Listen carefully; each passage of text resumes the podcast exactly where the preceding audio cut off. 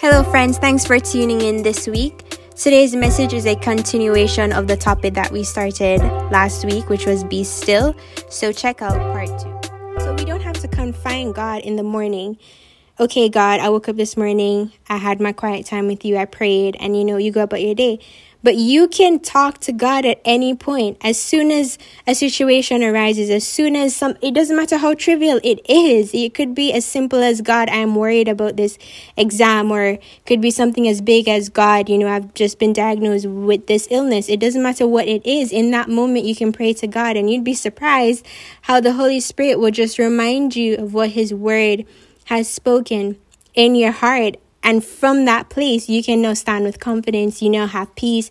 You don't have to hold on to that worry or that thought anymore because His word has now superseded whatever was troubling you.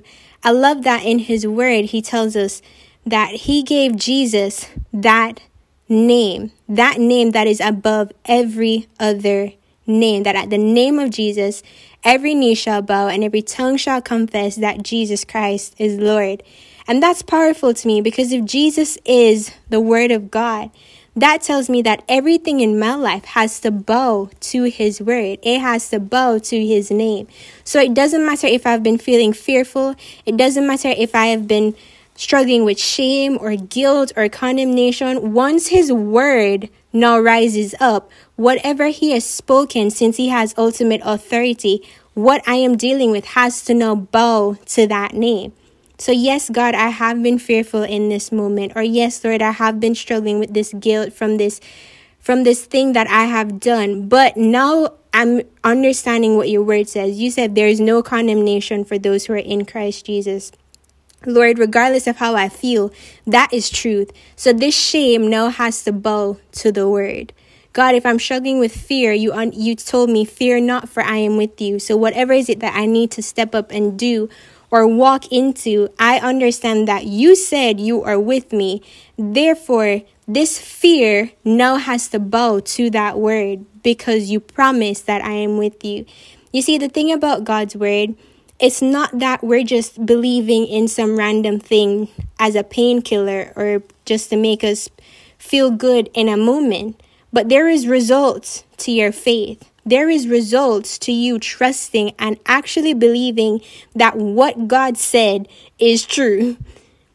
I love in Hebrews, I believe 10 verse 35, he says, it may not be 10 verse 35, but in Hebrews, he says, Do not throw away your confident trust in the Lord, for it will be richly rewarded. Which makes me understand that there is results to your faith. There is results to your trust. My job is to believe God. The outcome is God's job.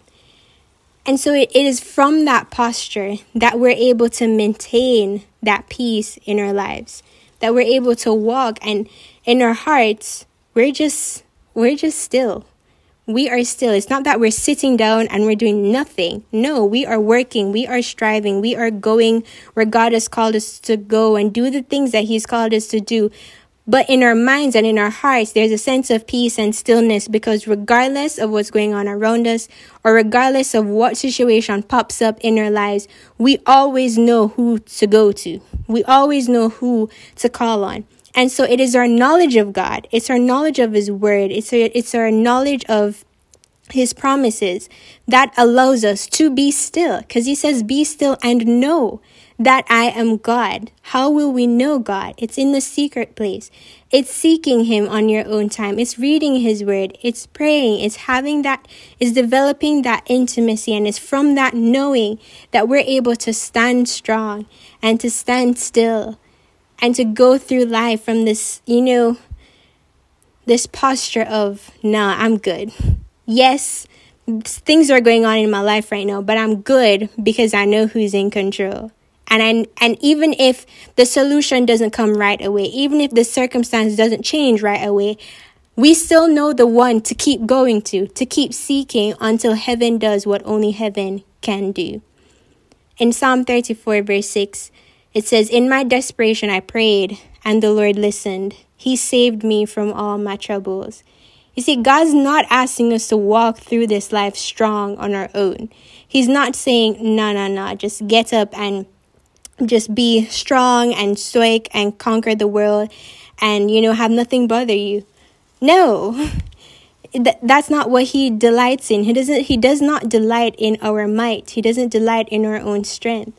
He delights when we rest in his love, when we rest upon his shoulders, when we lean into him. If anything, it's our weakness that gives us strength. It's when we acknowledge that God, I'm I'm sinning and I'm struggling with this. It's when we acknowledge that God, I'm actually doubting my salvation right now. Can you help me and give me faith? It's when we go to God and be so raw and honest that I mean, if anybody heard your conversation, you'd be like, whoa, but that's just how bare you are before God. And it makes sense because there's nobody else who is more for you than God. There's nobody who wants to see you live the best life possible on earth than God. If He loved me enough to die for me, how much more? How much more will He be involved in my life? I love the verse. He says, If God so willingly, I'm paraphrasing, but he, basically he was saying that if He so willingly gave up His Son for us, how much will He not give us all things? Will He not give us everything else? I mean, He gave up His Son. You watched your own son die a murderous death, a brutal death on a cross for sinful, wicked people who didn't deserve it. If he was willing to do that, how much more would he not give us everything else that we need? So it's up to us to just make that decision and that pivot in our lives to say, you know what? God, I'm going to be committed to knowing you because it is your knowledge of God that allows you to stand strong. It's not you. This is not about pride. It's not about who's the, the strongest Christian. This, this is, this is not a competition. It is all about knowing God. As Jesus said, eternal life is knowing God and Jesus Christ whom you have sent. That's what it's all about. It's knowing God. And it's from knowing God that we establish that inner peace, that we keep our peace, that we're able to stand strong, and we're able to live in the freedom that Jesus died for us to live in. So I pray that today's word has truly encouraged your heart.